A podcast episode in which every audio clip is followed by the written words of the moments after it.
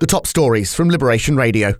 Prince Harry will attend the coronation alone. There'd been speculation about whether the Duke and Duchess of Sussex would attend, but Meghan won't be joining Harry at Westminster Abbey on the 6th of May.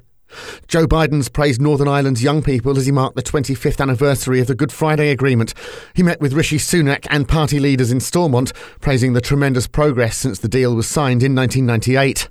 In the islands, Barclays has apologised for warning Channel Islands and Isle of Man customers to cut up their credit cards. They mistakenly warned customers that their credit cards will stop working next month unless they have a home on the UK mainland due to new ring fencing laws. The search for Thomas Frost in Jersey has concluded. After eight weeks of physical search, the investigation remains ongoing, and Acting Superintendent Craig Jackson has asked islanders to remain observant.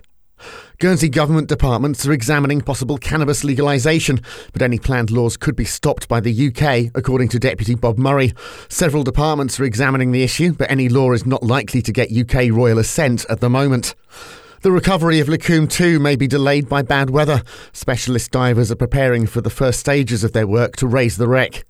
And Condor are cancelling or rescheduling sailings because of French strikes. Friday sailings between the islands and St Malo are affected. Anyone unable to sail will be rebooked onto Saturday's sailings. That's Liberation Radio News, sponsored by Skipton International. Make your dream home a reality at skiptoninternational.com.